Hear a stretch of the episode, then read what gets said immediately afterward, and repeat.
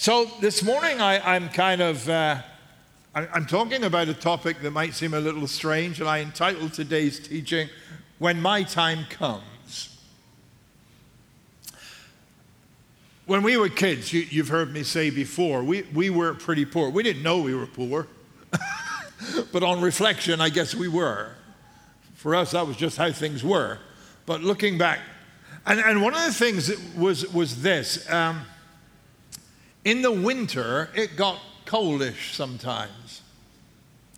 But we only ever had one blanket on our beds. And we didn't have central heating. There was no heating in the bedrooms at all.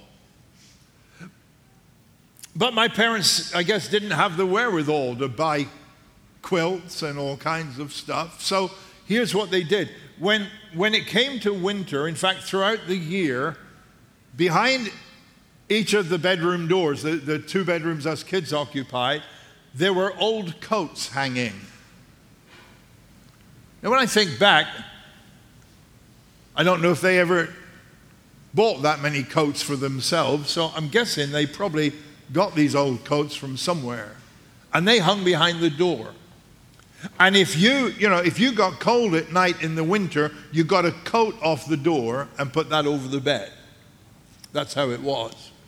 Now, when I was young, I was a very nervous kid. You, you can see that, can't you? Right? So I, I was a very nervous kid.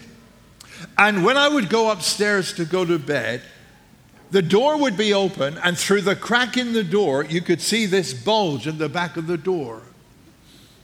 And I was terrified it was a person. Now, really, every night I went sheepishly up the stairs in case there was somebody lurking behind the door. And I would go in the bedroom very quietly, slowly turn around, and bang the coats to make sure it wasn't a person. I was terrified for years. I was afraid there'd be somebody lurking. And then, just to make sure everything was doubly safe, I'd look under the beds. Right? Kids are weird sometimes, aren't they? Then they grow into weirder adults. But anyway, you know, but, but I was absolutely, t- you, you know, it's amazing the different things that we can be afraid of. There's a great verse in the book of Hebrews, chapter 2, and verse 14, and it says this Since the children are made of flesh and blood, that's you and I, God's children, it's logical that the Savior took on flesh and blood in order to rescue them by his death. By embracing death, taking it to himself, he destroyed the devil's hold on death. He destroyed the devil's hold on death. Then I want you to notice the very next verse, verse 15. And freed all who cower through life, scared to death of death. Jesus, through his death, freed all who cower through life, scared to death of death. There is one thing that God does not want us to fear, and that is God doesn't want us to be afraid of death. In fact, what Jesus has done should break that fear in our lives. Yet, so often, death looms out there somewhere as something we don't want to think about, talk about, uh, until it actually comes and hits us in the face. And, and, and the reality is, that Jesus came so that we would be freed from the fear of death. I mentioned it the other week. My very kind and thoughtful daughter bought me a, bought me a book called I'm Dead, Now What? and, and, it's a book that guides you to planning or, or to, to putting like all your important documents saying what they are, where they are, what the references are. It's like a project. And then, so I started filling it out the other day, and it said, My funeral arrangements. Now, don't worry, I'm not getting morbid and I'm not planning to go anywhere, okay? But, but uh, so, my, so I wrote a few things in there. And then I put at the bottom, I put, laugh a lot because death doesn't win. Right? Laugh, let's face it, I gave you plenty of material. You'll laugh a lot, yeah. You'll have stories to tell. Do you, do you remember that day? I couldn't believe he did it. Yeah, you'll be doing that, right? I said, laugh a lot because death doesn't win. So I know I'm, I know I'm dealing with a very sensitive topic today, uh, but I want to help us to get to the place where we've got a perhaps a better understanding. The Bible says when we know the truth, the truth will set us free, right? That's what it says. So, what started me thinking down this road was a few weeks ago, I was, I was f- flicking through Twitter one morning. And um, I saw this post from Beth Moore that many of you will be familiar with. So, Beth Moore had actually posted a, a Bible verse and said, I'd never seen this this way before. And when I read it in this particular translation that I didn't know existed, I had never seen it this way before either. And here is that Bible verse from the second book of Kings, chapter 2 and verse 1. And this basically is where I want to dwell for a few minutes this morning. The time had come for the Lord to take Elijah up to heaven the time had come for the Lord to take Elijah up to heaven. So Elijah had been a terrific spiritual leader for the country. But the Bible says the time had come for the Lord to take Elijah up to heaven. And what that verse reminded me of is this God knows when we will die. God knows. The time, the time, the time had come. God knows the time. In fact, there's a, there's a verse in, in the book of Acts, chapter 15 and verse 18, where it says this Known to God from eternity are all his works. God's always known. God is in total control of absolutely everything. Known to God from eternity are all his works. God's eye has been on everything, great and small, from the very beginning, and his hand has guided it all. In fact, in the book of Galatians, chapter 4 and verse 4, it says this about Jesus. It says, When the time arrived that was set by God the Father, God sent his son. When did Jesus come? When the time arrived that the Father had appointed. When the time came. God knows when we will die. In Ecclesiastes 3 and verse 1, it says this There's a time for everything and a season for every activity under the heavens, a time to be born and a time to die. There's a time that God has set. Now, human life might have come as a result of simple biology. But the birth of a child is not only a miracle of God's creation, it is a miracle of God's timing. There are people who long to have children, but they wait a long time because children will be born when God's timing is absolutely right. Or maybe the other way around, and it's a surprise pregnancy, surprise to everybody except God, because there's a time to be born. And God doesn't make mistakes, He makes people. In Job chapter 33 and verse 4, it says this It says, The Spirit of God has made me, the breath of the Almighty gives me life. And as much as the day we entered this world was decided by God, the day we will leave this world has been decided by God too. The time had come for the Lord to take Elijah up to heaven. He was going up to heaven because the time, the time that God had set had come. The time that he had appointed. In Psalm 139 and verse 16, it says this Your eyes saw my unformed body. All the days ordained for me were written in your book before one of them came to be. So before we were born, God saw us, God knew us, and God had already written out the length of our days and of our lives. God knows. Nothing is random, nothing is by chance. That is why I totally understand when someone says something like, she died too young. But the truth is, in God's eyes, no one ever did. Because the time had come. Young, yes. Too young? To us, yes. But the time that God had established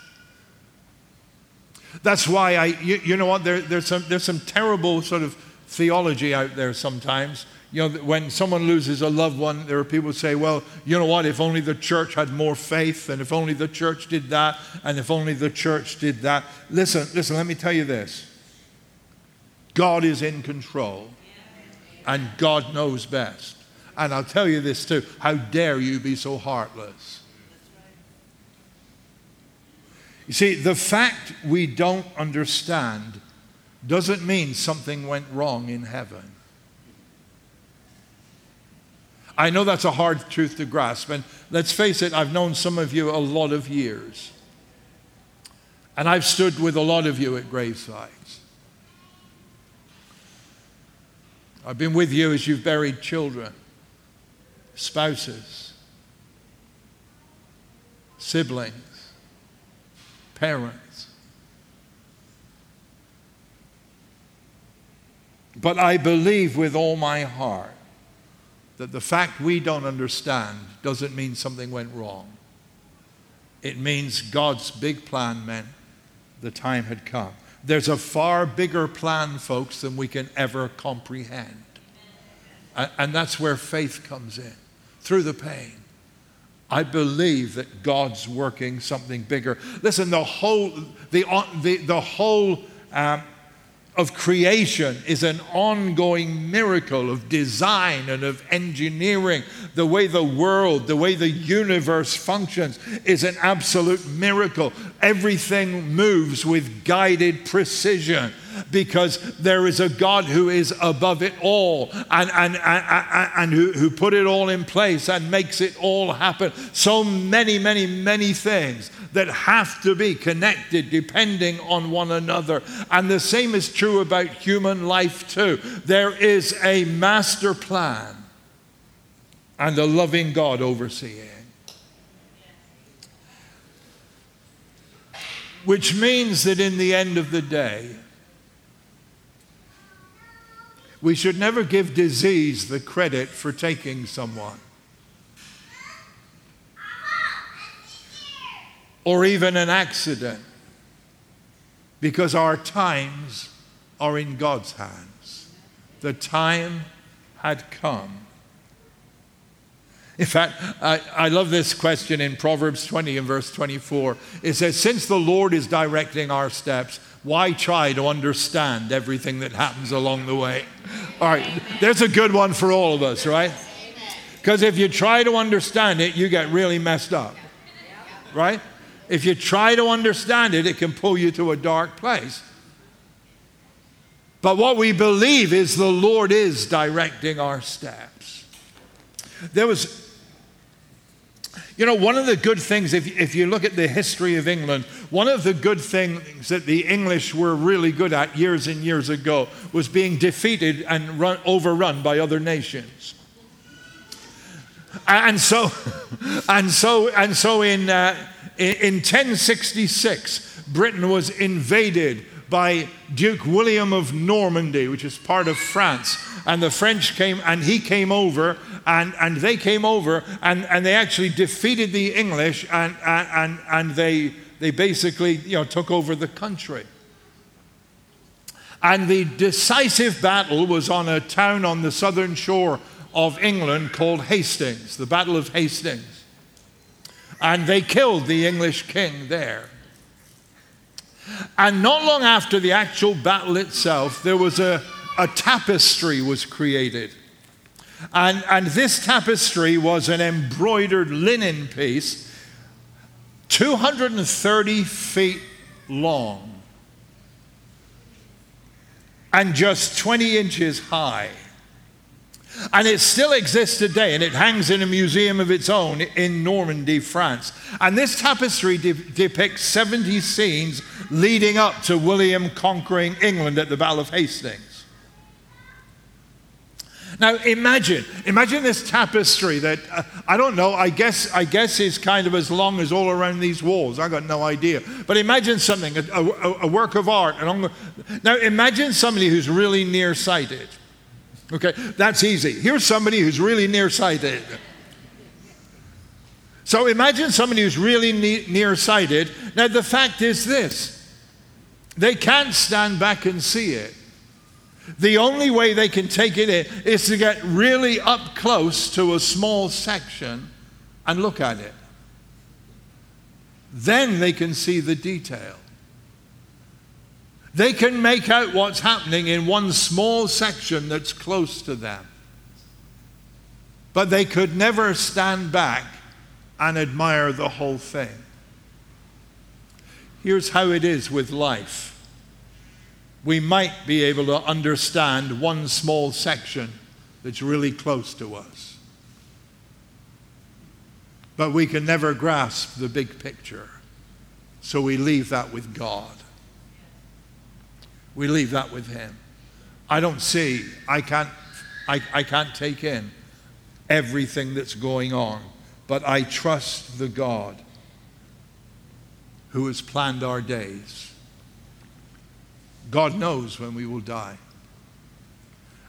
And there's a question in the book of Genesis that really applies here, I think. Genesis 18 and verse 25, where it says this Will not the judge of all the earth do right?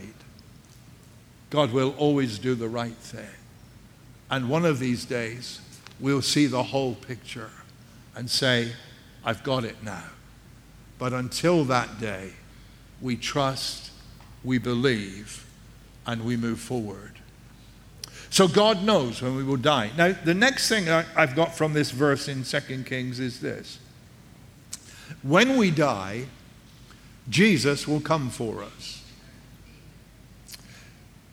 The time had come for the Lord to take Elijah up to heaven. Now, now some of you may be familiar with that story. Let me, let me just kind of fill in the details. The time had come for the Lord to take Elijah up to heaven. So Elijah is out one day with his protege, Elisha, who's going to take over from him. And they're walking along one day, and suddenly out of the heavens comes this chariot with horses drawing it, and, and, and, and they're made up of flames of fire. So this chariot, this flaming chariot, comes out of heaven. if I was living when it appeared, I'd be dead by the time it arrived, I think. Right? It's like, oh. So this chariot comes, and it, I don't know how, whether he stepped into it or it scooped him up, but Elijah goes into that, and then there's a whirlwind that takes Elijah, fiery chariot, fiery horses, up into heaven. That's a novel way to go. Elijah knew he was going to die, but he didn't realize how he was going to go to heaven. Actually, none of us knows when and how either, do we? But here's what Jesus says in John 14 and verse 2. He says, There's plenty of room for you in my Father's home. If that weren't so, I would have told you Sorry, would I have told you that I'm on my way to get a room ready for you? Okay, so Jesus says, My Father's home, there's loads of rooms. I'm going there to get a room ready for you. But notice the next verse, verse 3. And if I'm on my way to get your room ready, I'll come back and get you so you can live where I live.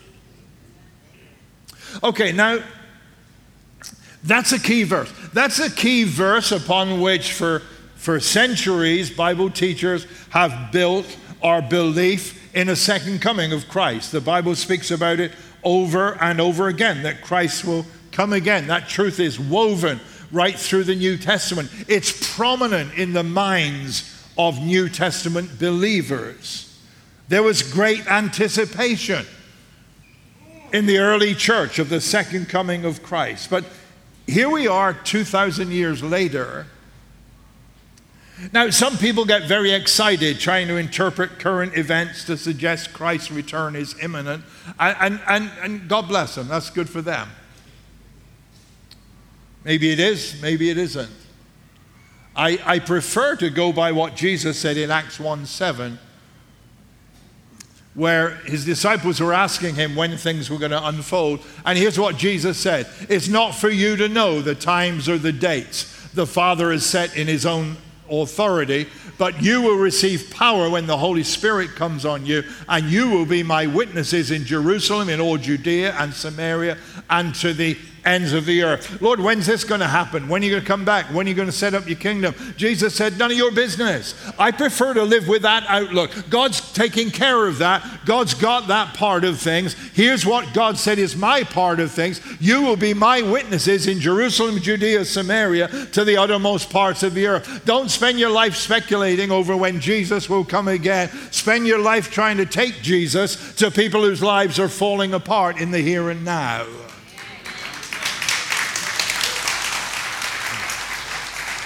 So, you, you know, some folks get fascinated. People ask me questions. Do you believe, do you believe this will happen when Jesus comes? Do you believe? I don't know. I don't know.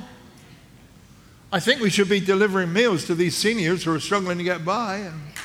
I'd rather just keep doing that. I'm happy to just keep doing that for the time being, and uh, Jesus will show up when he wants to show up. And I'm not scared about the day Jesus will come. So, so many second coming folks really, they, they, they, they drum up fear, and it's like, wait a second, why should I be afraid that Jesus is coming back? Right? Why should that, why should that frighten me? But, but here's what I want to point out, though. Okay, here's, now,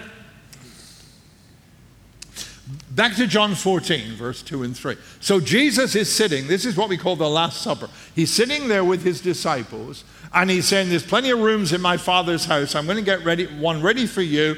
And if I do that, I'm going to come again to take you to be with myself. Okay? Now, Jesus spoke that specifically to 11 people. All right? Now, let me just give this disclaimer. I've never heard another preacher actually say what I'm saying now, so you can take it or leave it. Is that all right?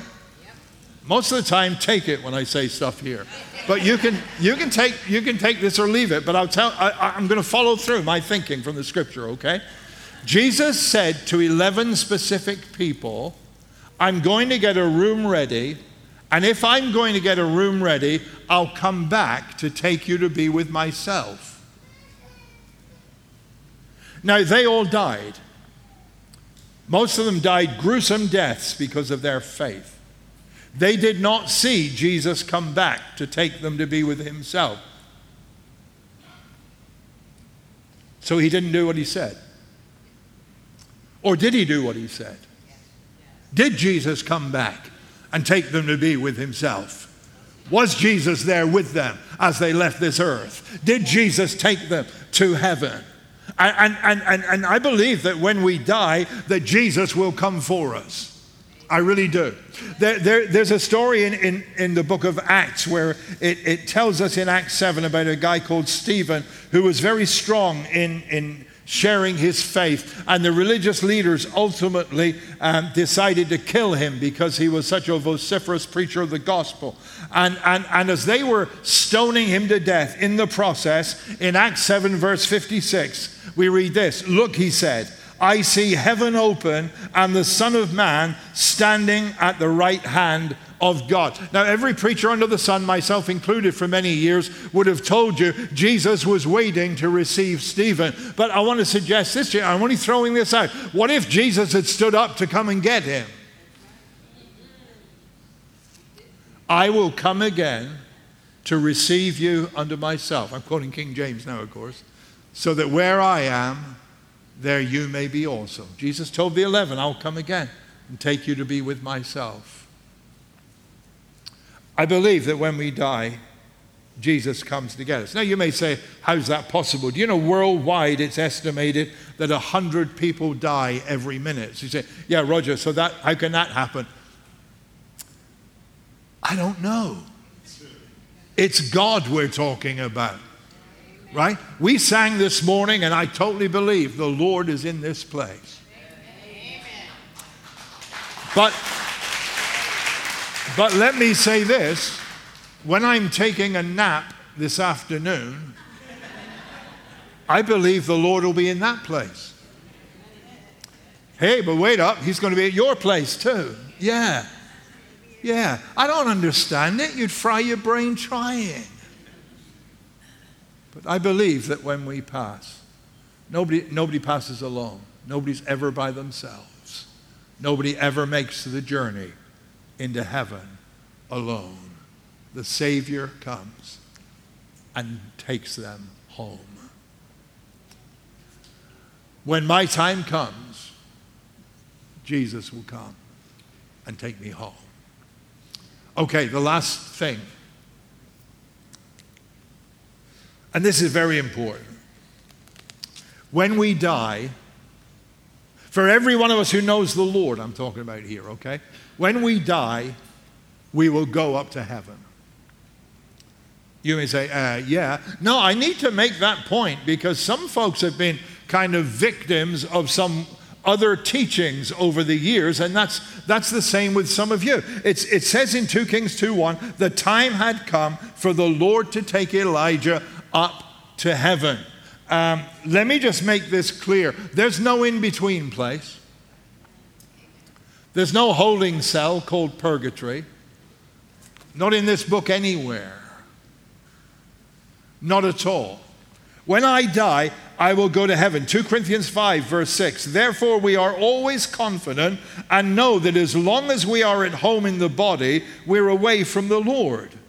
For we live by faith, not by sight. We are confident, I say, and would rather be away from the body and at home with the Lord. Paul says, This is dead simple. If I'm here, I'm not there.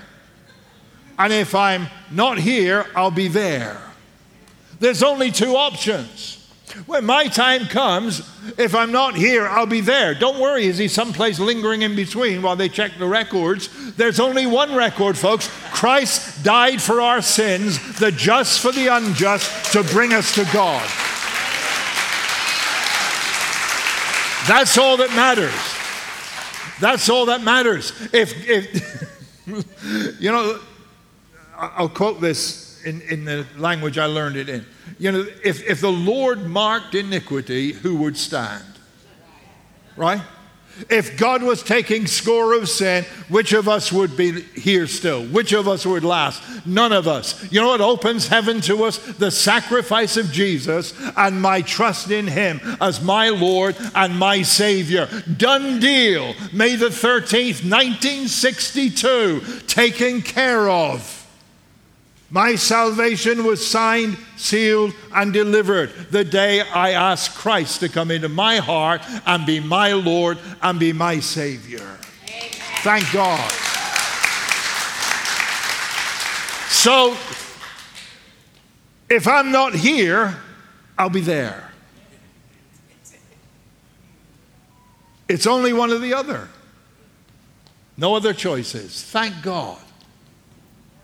Philippians 1:23 puts it this way. Paul says to the Philippian believers, I'm torn between the two. I desire to depart and be with Christ, which is better by far, but it's more necessary for you that I remain in the body. Here's the point, if I die if if I die, I will be with Christ. With Christ. In fact, here's what it says in 1 Corinthians 15:25 that Jesus won't let up until the last enemy is down and the very last enemy is death. Jesus will defeat that last enemy as we face it. And we will go triumphant with him into heaven itself. C.S. Lewis once wrote this. He said, I, I must keep alive in myself the desire for my true country which I shall not find till after death. I must never let it get snowed under or turned aside. I must make it the main object of life to press on to that other country and help others do the same.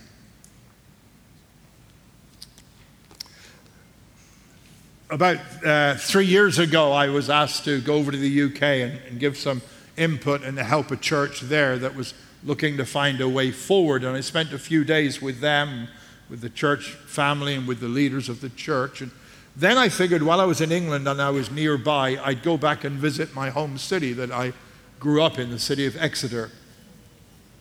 And so I figured I'd go and have a day there. I hadn't been there for 25 years since my father had passed. And, and I've got no families and family there now and really no connections. But I wanted to go back there, right? I, am big on nostalgia, right? Sentiment.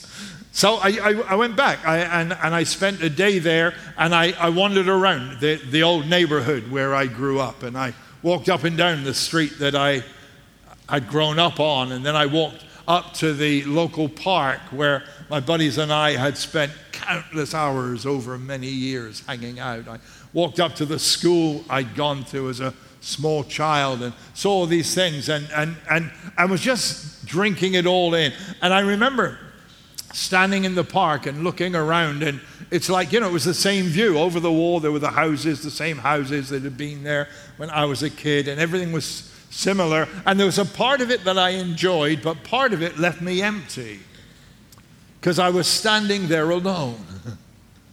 Because my memories of being in the park in, on long summer days were with, with, with people who weren't there. So, you know, uh, Tom Perrier and Dave Payton and, and Len Rolliston and John Roach and all the kids we used to hang out together, no, none of them was there. If they were there, that would have made that experience so much different.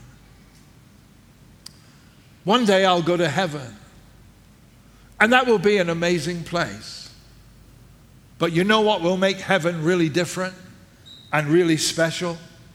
Revelation 22 says this The throne of God and of the Lamb will be in the city, and his servants will serve him. They will see his face. That's what's going to make it different. We will see God's face. When my time comes, I will be there and I will see his face. God alone knows what our times are, but he set them wisely and well as part of his huge tapestry of life. When I die, Jesus will come for me. And when I die, I'll go direct to heaven. And that is the blessing for every child of God. But here's the question, and I, I, I am wrapping up now. Here's the question. The question is Are you as sure of that as I am? No, for you. Are you as sure of that? You can say, Well, you're the pastor. No, no, no. Let's forget this. You're the pastor business. Okay? Pastors get no free pass into heaven. Right? I'm going to heaven for one reason because I trusted Christ as my Lord and Savior. And if you're here this morning and you have not got that confidence in your heart that you have eternal life, then I want to invite you this Sunday morning to open your heart to Jesus. Say, Lord Jesus, come into my heart and to my life and be my Savior. Do that today. Settle the issue here and now. You don't wait until death takes you to find out what's happening. There's way too much at stake, there's eternity at stake. That's something you need to settle in the here and now. And so many of us here today, thank God we've done that. Which doesn't make us anything special. It means God's very special because He wanted us and God wants you. We're going to pray together just now. And as we come to pray, I'm going to invite you. If you're here today and don't know that you have eternal life, I want to invite you to open your heart to Jesus